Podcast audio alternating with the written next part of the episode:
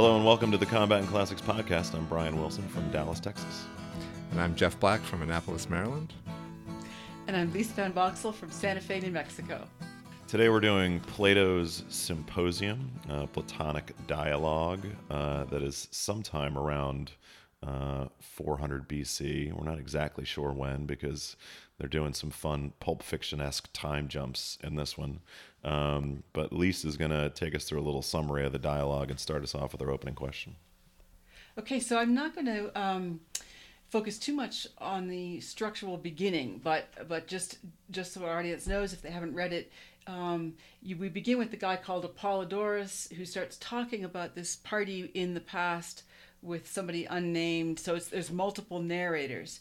Um, but basically the interest point is a party, which is called a symposium, which is basically typically a drinking party. A bunch of guys get together and, uh, and, and drink. Here, um, they're celebrating uh, the victory of a young poet named Agathon, who's just done very well in a um, in a in a competition, poetry competition, and he was celebrated the previous day. This is sort of the, the weekend, the cleanup party.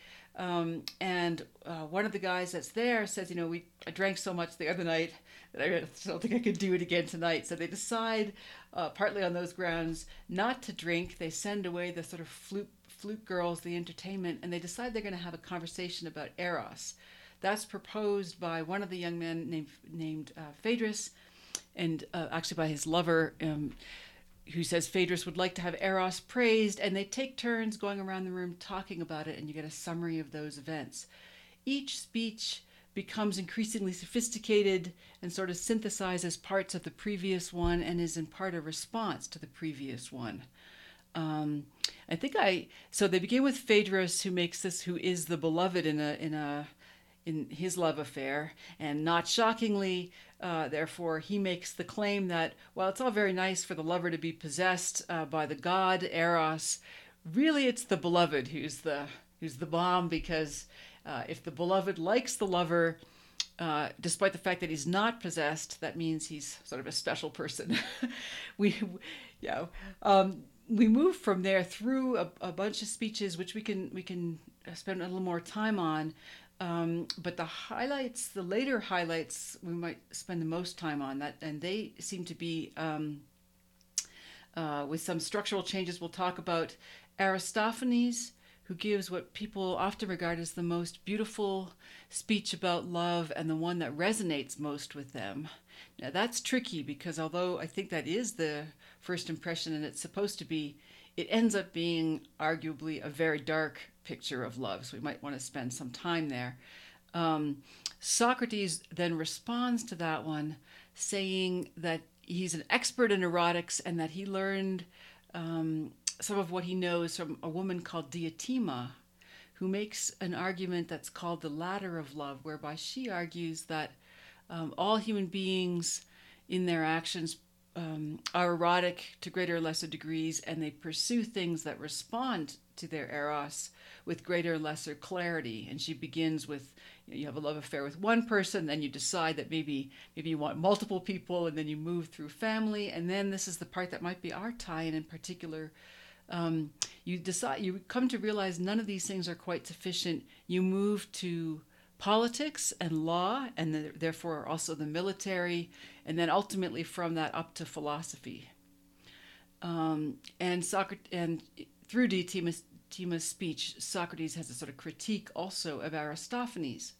Now Aristophanes is then about to respond, but he's interrupted by the arrival of Alcibiades, who of course is this beautiful, very famous, uh, very adept general. And he's totally plastered, but um, just like Socrates apparently can drink and drink and basically doesn't seem to change, Alcibiades is totally plastered but completely coherent. So there's a parallel there. Um, and he, I think, becomes um, Aristophanes' response, or um, I'd like to entertain the possibility that he might be Plato's response to Socrates, who himself is, of course, also a poet or has that capacity.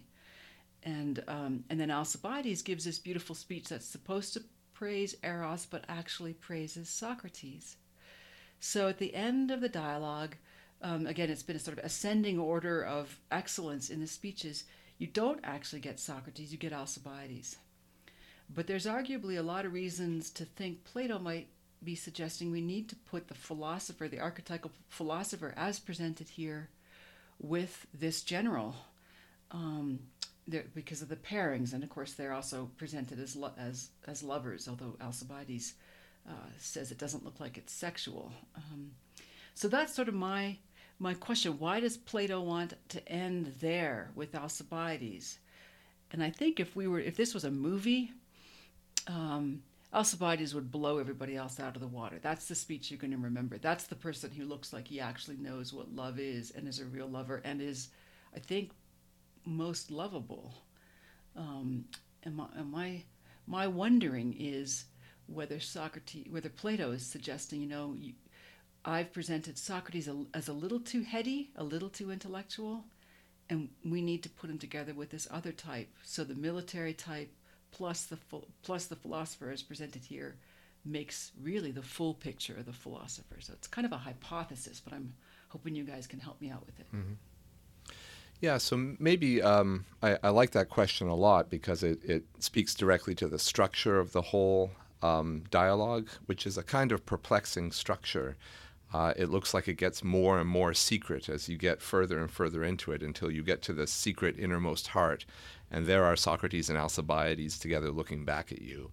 Um, so maybe one of the things I could ask to follow up on that would be to say, what is it about uh, Socrates and his story about Diotima that's insufficient, right?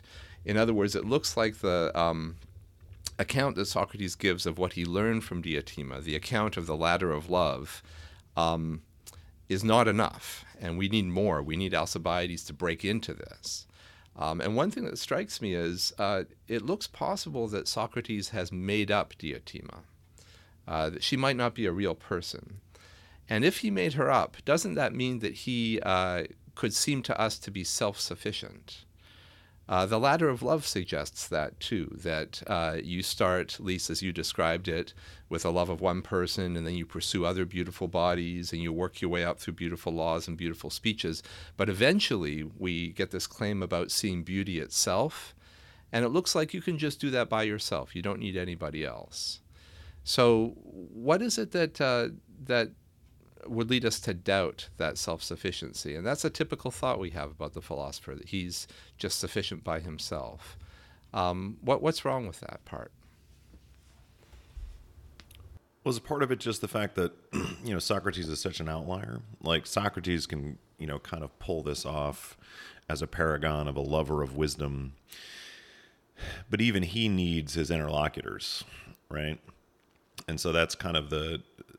the big difference is that Socrates is going to talk about this kind of ladder and this like uh, love of wisdom is the ideal, but it's not practical, right? That that that there's going to be politics, there's going to be war, and there's going to be your lovers physically, um, or your lovers in, in the family sense. And so you can't just be this kind of self-contained whole, that there has to be um, someone else in this equation. But let's push that a little bit, because I thought Jeff was suggesting, and I think this is a, a pretty common reading of Socrates, that, yeah, okay, so you need the city, um, but um, you're sort of an interloper in the city. And in fact, you don't need interlocutors. I mean, I think that's a fairly common view of the philosopher, that, that um, Socrates might be being sort of generous when he's talking with these people, but he can do this stuff, you know, in his room by himself. He doesn't, he, why is that? Because you can do dialectics in yourself, right? You can, you can play question and answer with yourself. So if he does need other people, and it's not just the basic, um, you know, prudential need of, of, I need a city and I have to get groceries and that sort of stuff.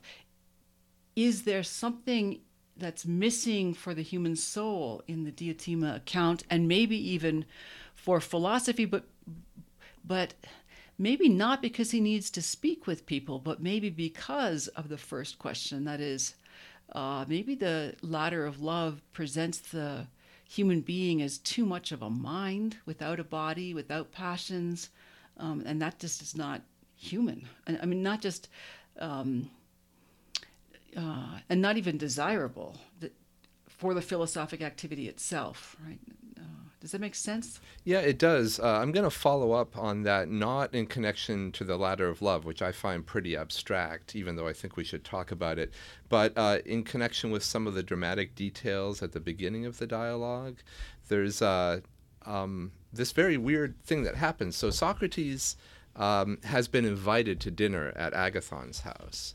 Uh, he didn't go to the party that was the night before, the party where everybody got so plastered that they were drunk. He says he was afraid of crowds there. I don't know if I believe that, because he seems to go to crowds in other uh, circumstances.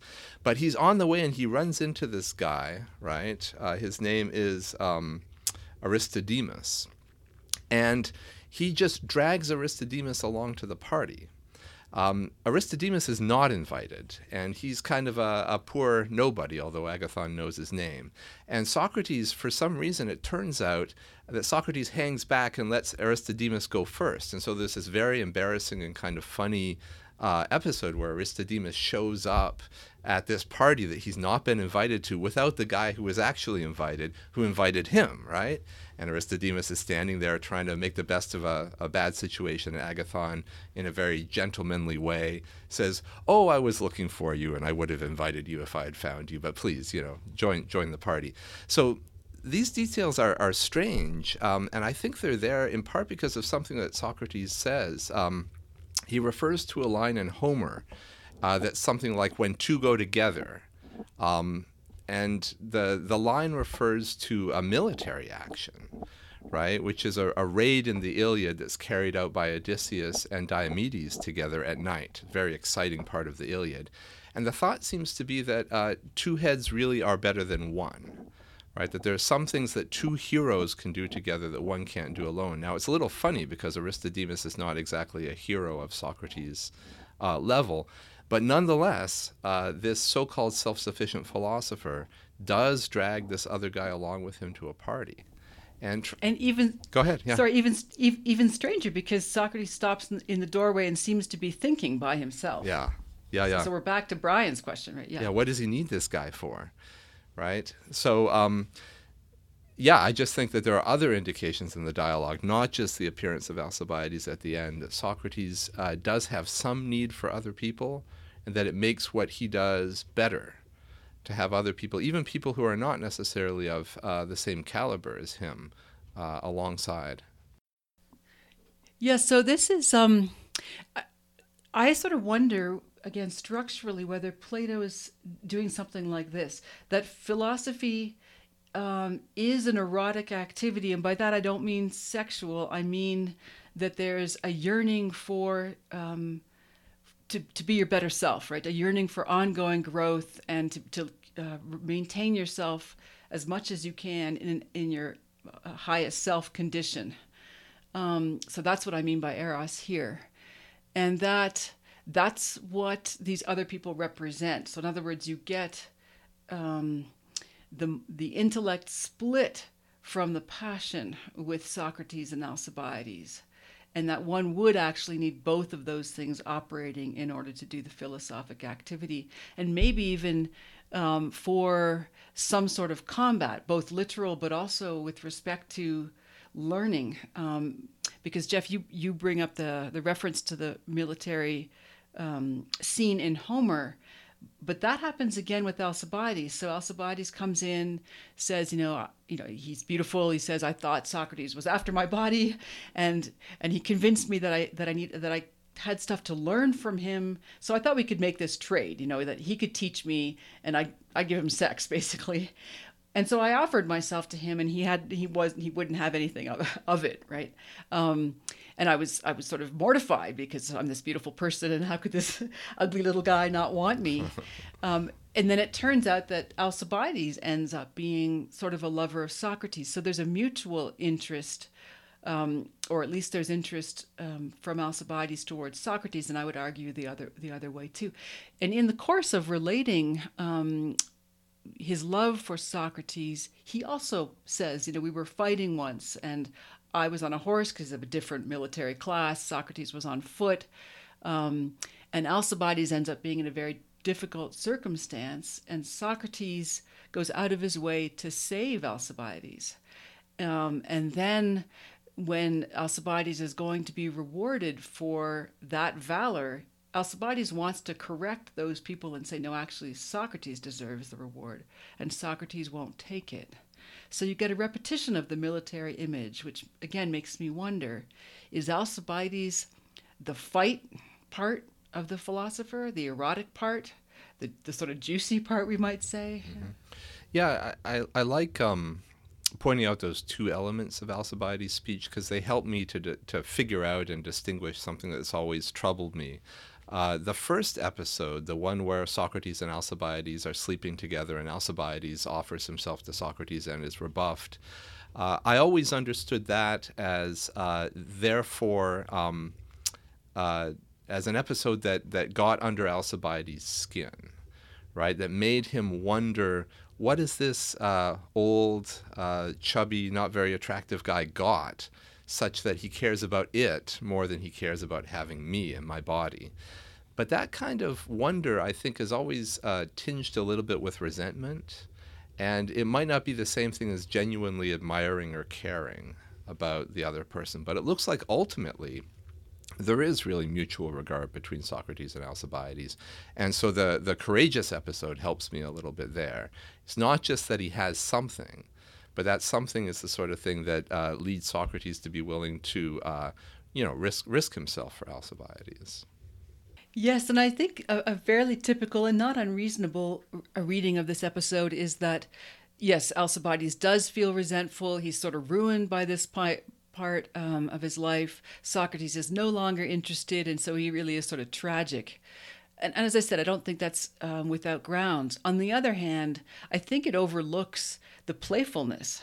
So one could see it as resentful, or one could also just see it as funny. I mean, that basically that these two guys are friends, and the one guy comes in is, is teasing a lot, like like look at my body, like, like I'm perfect, and this other ugly little guy doesn't want me, and how could that's outrageous, and everybody's laughing, right? right? Um, if we go that route, we have a better explanation for some details. For instance, um, Alcibiades saying that um, after he offered himself to Socrates and Socrates turned him down, and Alcibiades realizes he's not quite sure, therefore, what Socrates is getting out of this relationship.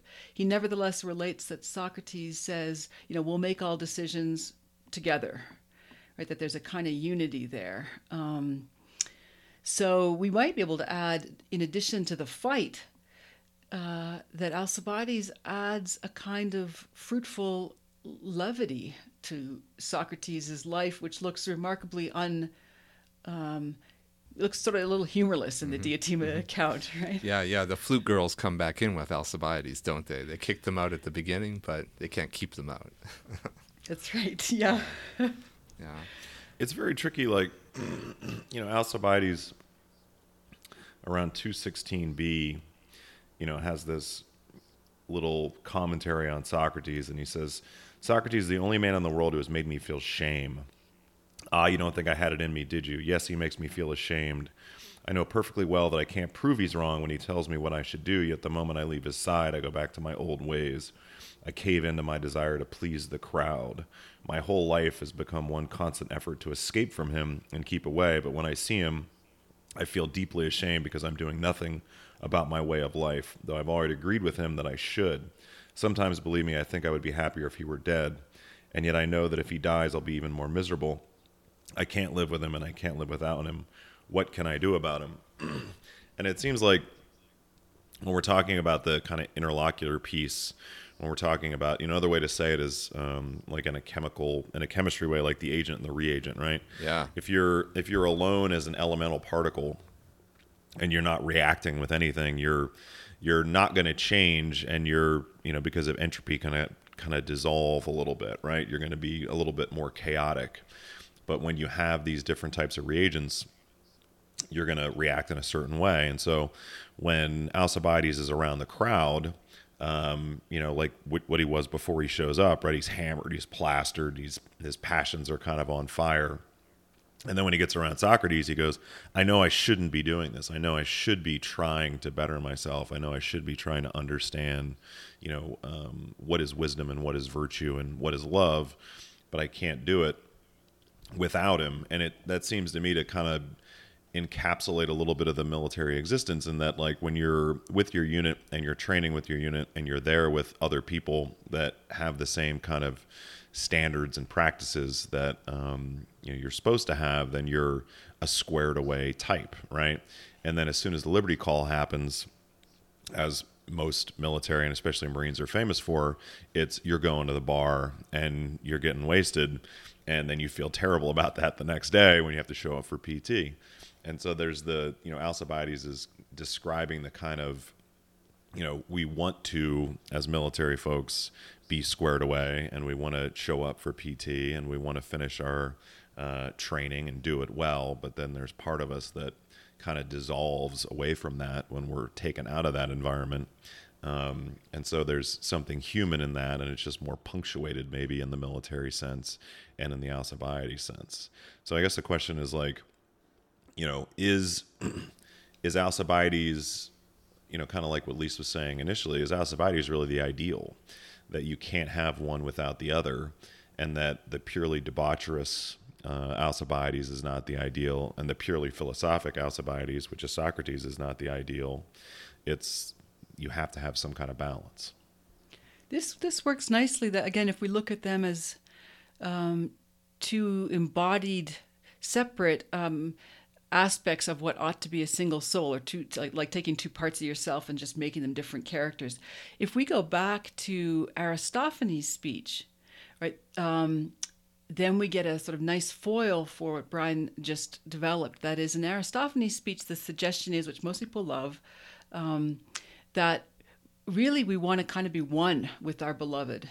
And so Aristophanes says, you know, if I, if, we used to be one way back when we were these sort of donut people, we were round, and um, and we were very proud, and we made an assault on the gods, and so the gods split us into two halves, and we missed our other half so much that we, we just didn't eat, and we started to starve and die.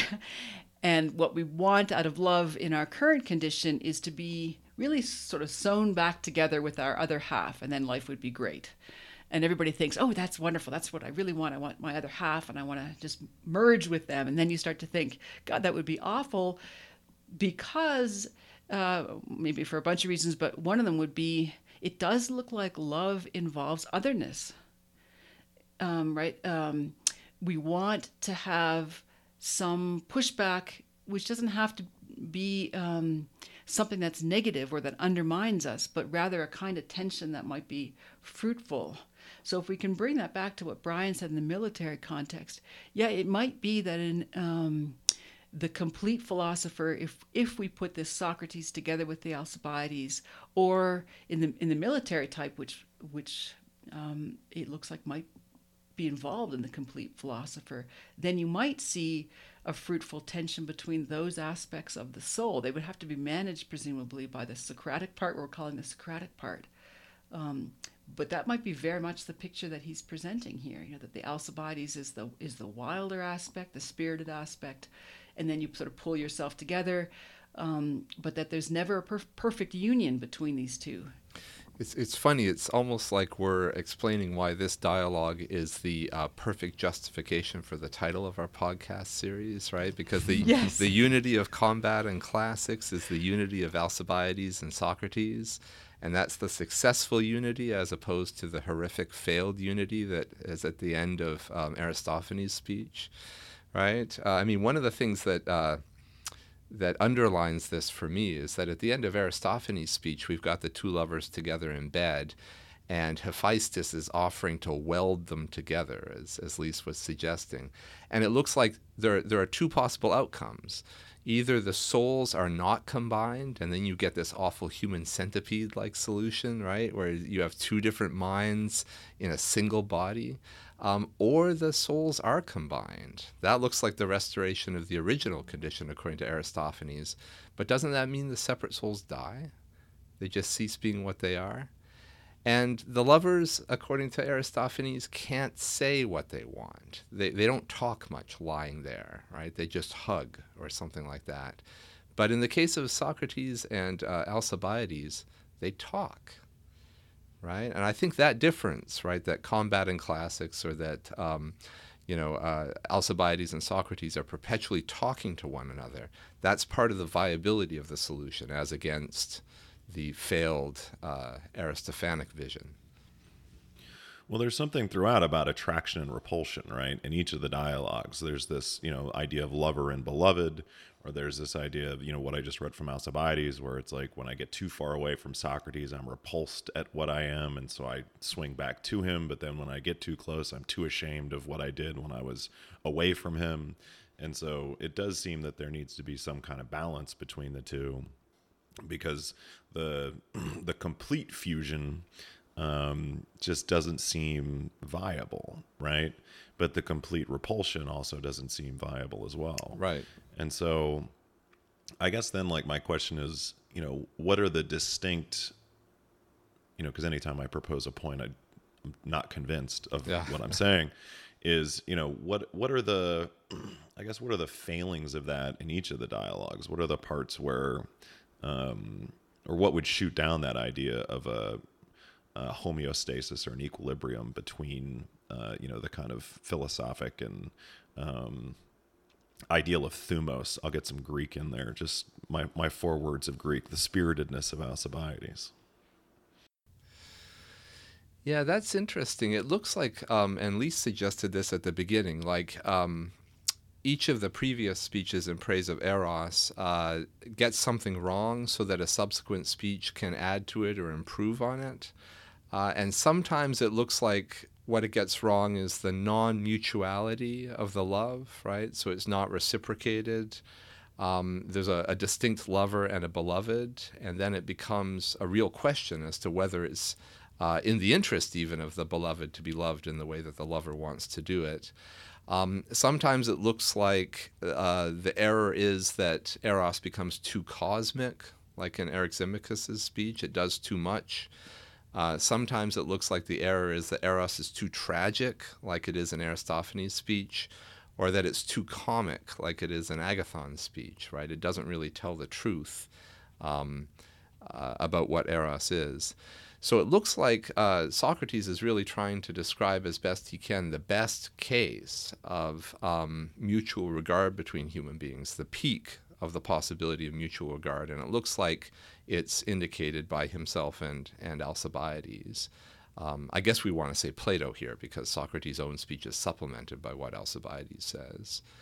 Um, but just on this question of, of homeostasis that you raised, Brian, um, it's not clear to me. You know, Aristophanes says when you put people together in the right way, like human beings were originally, the donut people that Lise Uh, mentions, the thing that happens is they start to think big. And what do they want? They want to take down the gods. That's what people who are um, put together uh, in the best possible way do with their time, right? They plot against the gods. Do we think that, uh, you know, that uh, Alcibiades and Socrates, these two peaks of the active and the contemplative life, if we can put it that way, when you put them together, do they plot against the gods? Or are they somehow, you know, uh, just happy to talk with one another and they stay in a kind of equilibrium? Well, I think that brings in the historical dynamic, right? Because when you look at what happens with Socrates and what happens with Alcibiades, they don't necessarily, well, Socrates gets accused of plotting against the gods. Um, he threatens the power structure of Athens. Um, and then Alcibiades ends up fleeing to Sparta. So there is something there where you rebel against whatever the power structure is that you're within. But it's it's this worldly. Um, so let me, let me go back. I like the language you used, Brian, and I, I guess I'll put it this way. Um, Alcibiades and Socrates together have to have an unstable equilibrium. So so, and it looks like the instability is fruitful. So if I were to just um, add on to what Jeff was saying about that, maybe flesh out, um, he noted that the, the other relationships look insufficient, partly because of the trade that's involved. Maybe we should just speak a little bit about that. In its crudest form, it, it is what I suggested Alcibiades thought Socrates wanted. It's like, oh, you're smart, and I've got a great body, so I want to learn from you and I'll give you sex.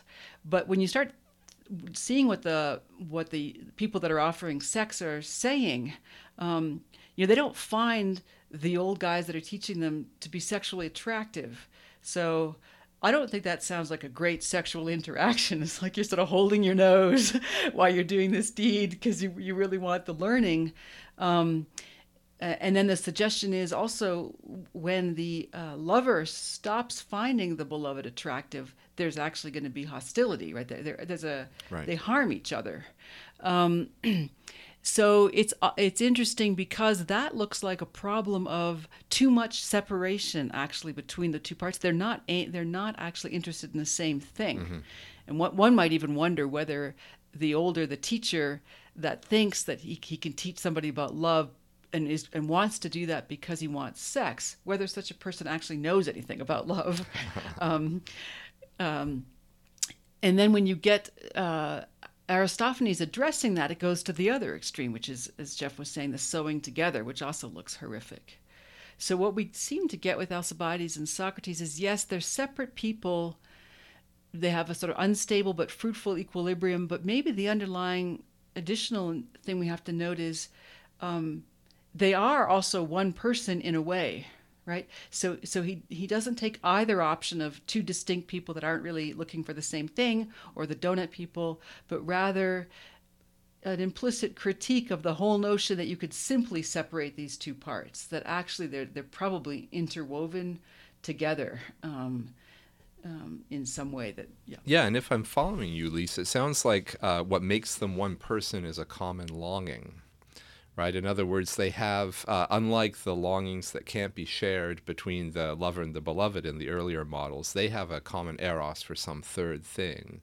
And so that, to me, along with Brian's comments about the historical context, just doubles down on this question, right? Is the thing that they long for together to mount an assault on Olympus, right? Whatever that might mean in this world, right? And, you know, Brian mentioned, of course, the accusation against Socrates that he's impious, right? He doesn't believe in the gods of the city.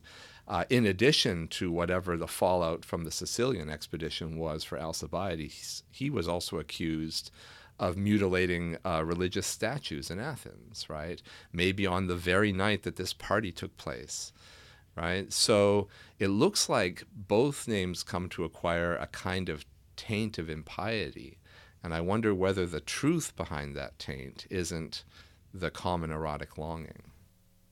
Yes. Okay. So let's extend that. So you're saying that's a version of assault on the gods in, in a fairly obvious way. Now, let's throw in uh, Brian's observation as, w- as well, that both Socrates and Alcibiades um, challenge the existing authoritative paradigm. Um, so that might be part of it, right? Folded into in, um, what this this worldly assault on the gods look like. It it is a kind of independence, right? It's the notion that I will not uh, simply accept authoritative paradigms and live in them, but rather there is an effort to evaluate them and push beyond them where you think that they are um, not fully valid or whether they're invalid. Um, yeah, I think that makes that makes sense to me. Uh, so what is their common longing for? Is it for the activity of talking to one another and somehow negotiating those aspects in which they are different? Or is it for something else? Let's take little steps. I should say where we are now, of course, the The military tie-in makes this a very da- sort of dangerous conversation we're having now, but it, it does remind me of Lincoln, yeah. Right? S- similar eros, where he where he notes that these types, these military types, but also leadership types that are leaders, and these things obviously overlap. They do have a ty- tyrannical inclination. They want to they want to do big projects, and one has to find a productive outlet for that.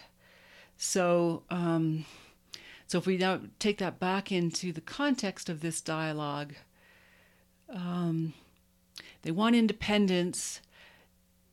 Do they want to rule? I mean, I'm thinking again of Brian's emphasis at the beginning on the social aspect. Is it that they want to rule or other people? Or is it really, I want to rule myself? Or is it a third thing? I want to rule Um, and I would like to um, rule in such a way that other people's condition are is also improved, but uh, there is an inclination to break down existing structures and extend them. And of course, I have Alcibiades in particular in mind there, who um, did want to rule, but he seemed always to understand his own prowess in terms of also making the Athenians as good as they could be. Yeah, th- this is a tricky thing. Uh, the counterexample is, I guess, what Aristophanes says, right? So he suggests that the uh, donut people, the circular humans, before they were cut in half, um, plotted to overthrow the gods not because the gods had something they needed, but just because they were so uh, complete on their own that uh, the existence of the gods seemed superfluous to them. Right. In other words, maybe they, maybe they just felt like the conditions of their own flourishing were in their power, and so that there were gods in addition uh, was was unnecessary and wasn't to be taken seriously. Right. So that might be one way of thinking about um, what could be happening with Socrates and Alcibiades. It's not that they want um, to be responsible for more human beings or to take away the responsibility that others have for human beings. But they do see that whatever uh, conditions brought them into existence, it would be good if those continued, right? And so there's a kind of rule as an afterthought that comes with the desire to preserve and, if possible, reproduce the conditions of your own flourishing, right? It would mean that they're not tyrannical directly, but maybe uh, as an afterthought or, or uh, uh, secondarily. Yeah, this is, yeah, so let me work a little bit with this image. Yeah, so Aristophanes' account, which it looks like Socrates, um, as is the sort of plot of the of the play, both rejects in part and incorporates aspects of. Yeah, so Aristophanes has the, the donut people assault the gods. It's so, Jeff, you suggest sort of because it, they're, they find them objectionable because they're unnecessary. Right. um, And it's it's also, it's a little bit like, well, you know, the mountain's there. We've got nothing else to do because we're complete now. So I guess we'll climb it. Um, Socrates, at the very end of the dialogue, we're told, well, I guess t- two details. Um, he's the only one that seems able to just f- finish talking the whole night and then go about his day. Although I'll add to that, I think Alcibiades has left the building by this point. So Alcibiades actually is the other one who stays totally drunk, but when the party's interrupted by other revelers, he, he I think he leaves with them. Um, so so both of them, again, are paralleled in their ability to just keep on going with their condition. Um, but Socrates is apparently having a conversation with uh, the two other major poets, Aristophanes and Agathon, about the need uh, for the best poet to combine tragedy and comedy. So I'd like to look at that a bit in the context of what Jeff did. That is, uh, the donut people look like, at the end of the play, they're just in a comic state. That is, every, life is good. I don't mean comedy as in funny, but just um, uh, life is sort of stable, which looks like it's sort of unsatisfying. Hence, they make an assault on the god, and then they get this very terrible thing happening. So it's, again, either one or the other, right? You're either comic or you're tragic. And it looks like Socrates is suggesting the coexistence of these two things. Um, could we tie that into uh, this question of uh, their shared eros? Mm-hmm. So is it something like uh, Alcibiades is always going to want to rule the world, but Socrates is always going to try to get him to think about why, and Socrates uh, is always going to try to think about things, but unless he has the desire of somebody to rule the world to think about, the things that he's thinking about aren't the best things to think about? It sounds that kind seems... of weird, but is that right? It sounds right to me, and maybe and maybe the rule of the world could be... Um, maybe I would add on to it this. With, without Alcibiades, maybe Socrates... doesn't think at all. I mean, I mean, you say he doesn't think about the right things, but maybe there's no impulse to think at all. What would it be? Mm-hmm. Mm-hmm. You mean, I mean? Well, go ahead. Yeah. I was going to say maybe this is helps to explain why when Socrates gives his speech um, about Eros, although he's told us he's an expert in it, he gives somebody else's speech. Yeah. Maybe because having been split from what we're calling the Alcibiades aspect, um, he really can't give an account of Eros, because mm-hmm. he doesn't, it's not there. Yeah, yeah. He also retracts his claim about being an expert at erotics because he claims that the speeches of others have made him think he doesn't know, right? Now, there's obviously some playfulness in that, but maybe those two uh, details indicate how thinking for Socrates is uh, with respect to something that somebody else has thought or said, right? That it's not uh, simply self-motivated. It seems like if we explore this hypothesis, hypothesis we're going to have to make some sense of Alcibiades' claim that um, Socrates looks like he's an ugly little guy, but if you could open him up, Um, like a little statue, you would see he's golden inside, that he's this incredible, be- beautifully beautiful being, um, which goes back to the suggestion that uh, even as Alcibiades presents it here, Socrates looks self-sufficient. So we would have to deal with that detail. Mm-hmm. Mm-hmm. Yeah, it looks like part of what Alcibiades admires about Socrates is uh, some degree of independence from what's ordinarily done that looks maybe superhuman. Right, but maybe that's uh, that's only a partial account. Well, I'm trying yeah. to, I'm trying to like everything with everything you're talking about, especially with Alcibiades, and you know the intro to the to his speech talking about how he's trying to have sex with uh, Socrates, and Socrates keeps denying him.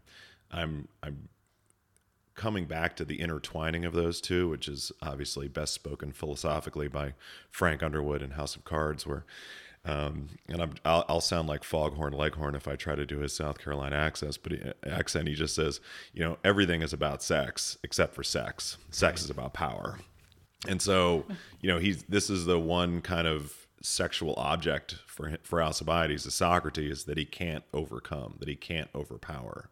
And so there's something in that with the beloved and the loved, the attraction, repulsion, and that balance there. And I'm just trying to figure out, you know, is how much of Alcibiades' drive is based on sex and how much is is based on power, and how does that factor in what we're talking about with with the tyrannical instinct?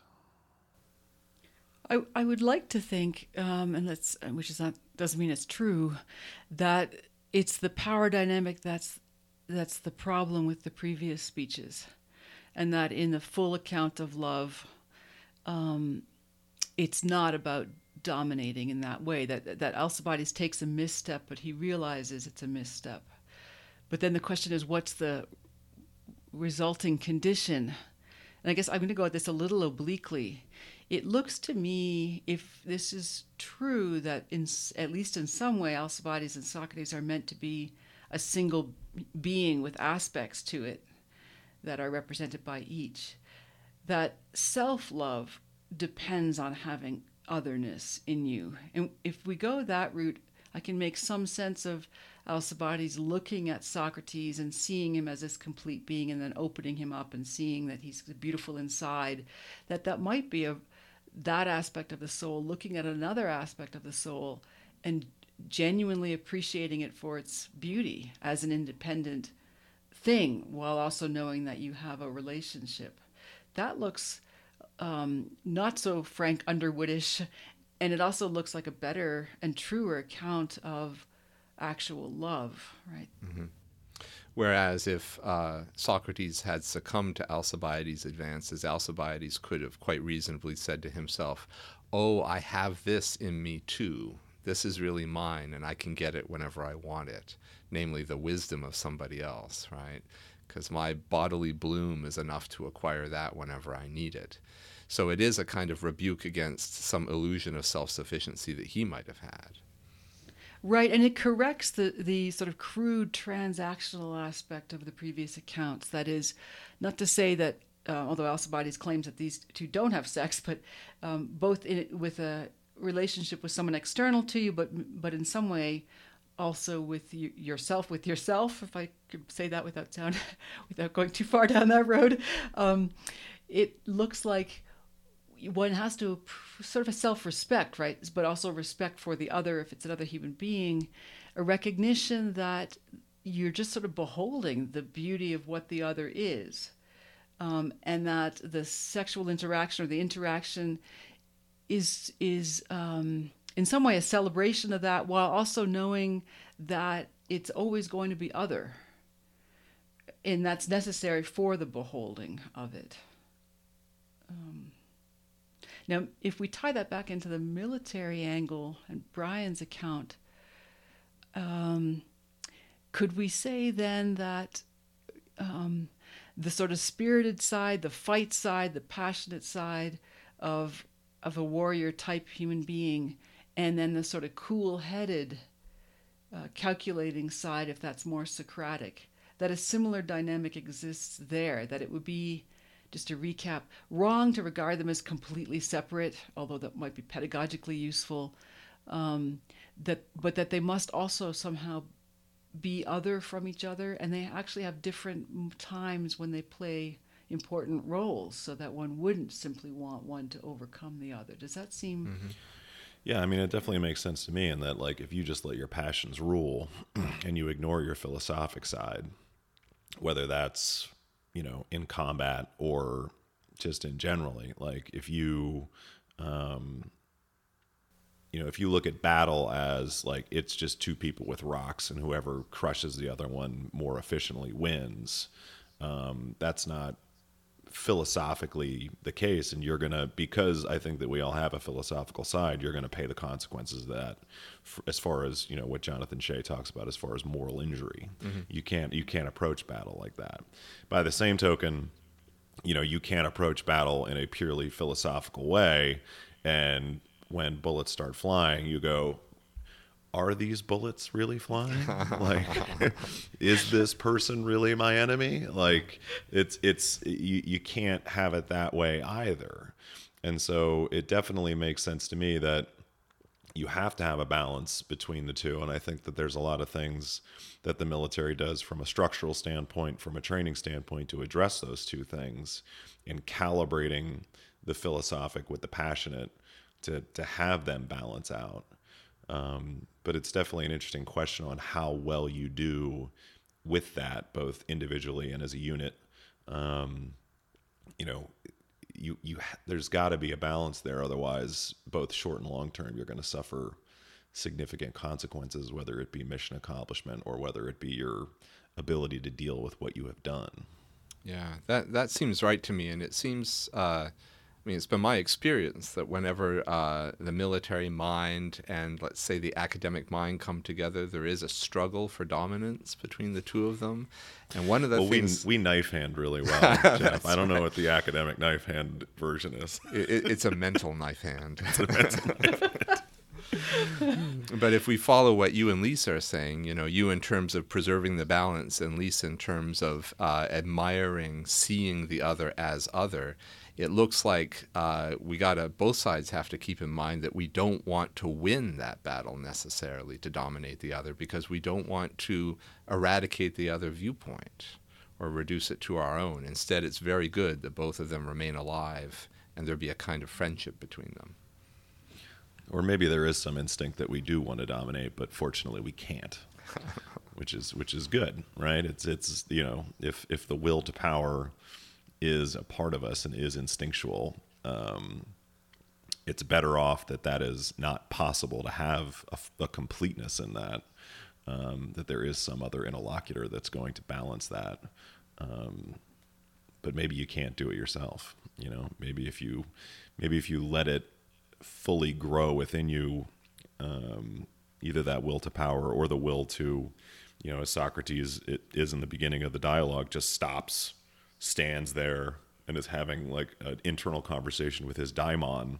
Like, that's not the full existence of man either.